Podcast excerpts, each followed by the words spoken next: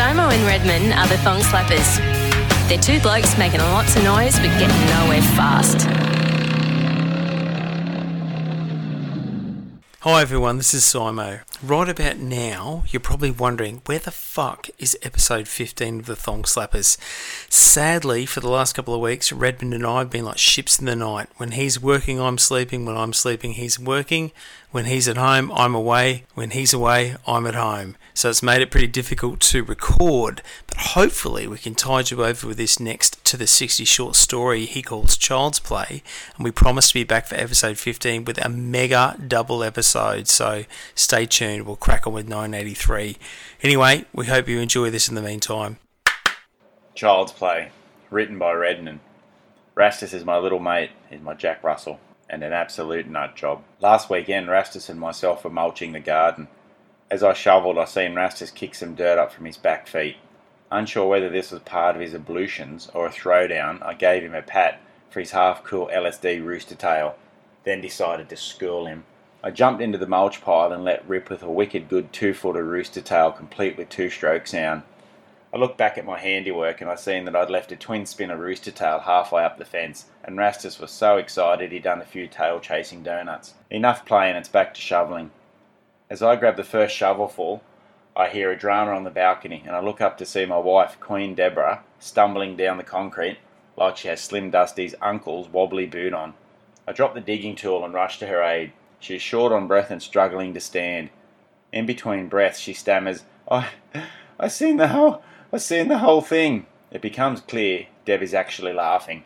She points to the garden and tells me she saw Rasty and my burnout contest in its entirety. Then she loses her battle and falls on her bum again into the lawn and lets rip with belly hurting laughter. One person chuckling is laughter, but one person laughing near me is an audience. I enter stage left. Encouraged by her laughter, I attempt a handstand into the mulch pile, resulting in a belly flop. I jump up and light up a big double footed burnout, throwing soil all over the Jack Russell and all over the fence, by who at this stage are infected by my contagious stupidity and joining in the tomfoolery.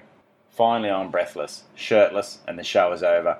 Deb has managed to hysterically crawl on all fours over to the outdoor table. I find my shirt and go and join her.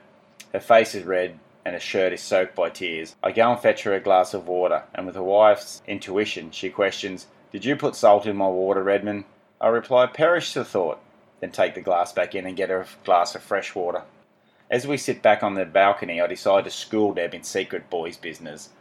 I start off by explaining boys often become streetcar guys long before owning one.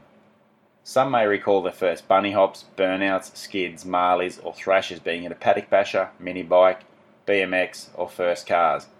But how about your first burnout? I don't mean your first skid mark. You need to look back further than your P plates. I explained to Queen Deborah the first burnouts most boys do are double footed rooster tails in the dirt like the one I just showed her.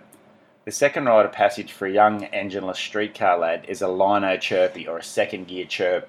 I take Deb inside and skim my shoe against the tiles to create the chirpy.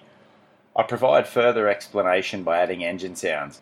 Then I kick off my runners and perform the hallway sock power slide to the education of my wife.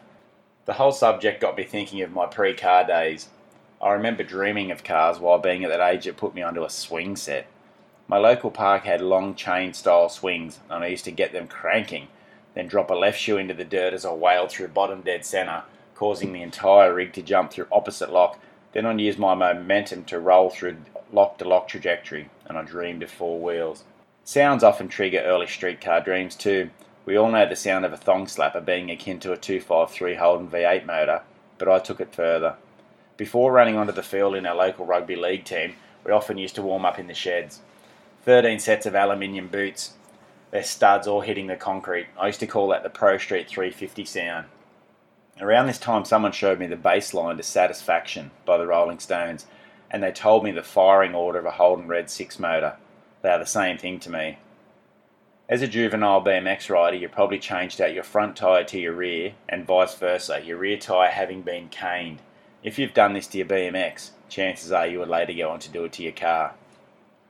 Prepubescent streetcar dreaming still affects me. I cannot sit in front of a meat pie and a big bottle of red tomato sauce without arranging them so they look like a SAS steering wheel and M21 shifter. Likewise, I still shape my cheese singles into a Chevy badge. I cannot help it. It's a sickness. Recently, I spied an overhead projector on Instagram. It took me back, circa 1985. I was captain of our school lunchtime detention team and I ate my Vegemite and cheese badge cheese sandwich. I turned up to lunchtime detention. I seen my mate Gary Glitter already sitting in the classroom. No teacher. So I hit the lights. I do a big double foot of rooster tail in the dirt outside the door and head into the room full noise. Glitter sees me and laughs, so I crack out a few chirpies as soon as I hit the lino. That was all I needed. Around the table with my shoes chirping and cracking gears, I set myself up for a huge power slide finale. Unfortunately, things like the coefficient of traction and the like are beyond my grasp. As I attempt the power slide, I eat shit, then wipe out. I cartwheel past Glitter before I faceplant. As I faceplant, I manage to grab hold of the most valuable asset in a 1980s public school classroom the fucking overhead projector. I grab it on my way down. I hear it smash on the ground after it bounces off my head. At the same time, the detention teacher strolls in.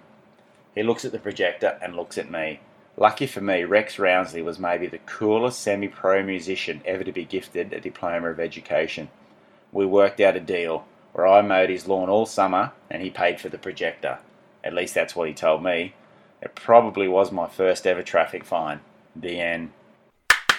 You know, it scares me how much I can relate to that story and that of being a teenage high school fuckwit. However, in my case, it was a terrarium in science class, not a projector. Anyway, we hope you enjoyed that short story from Redmond. If you'd like to see more from the Thong Slappers, please check us out on Instagram at the Thong Slappers or flick us an email, thongslappers at optusnet.com.au. We look forward to chatting to you soon. Thanks, everyone.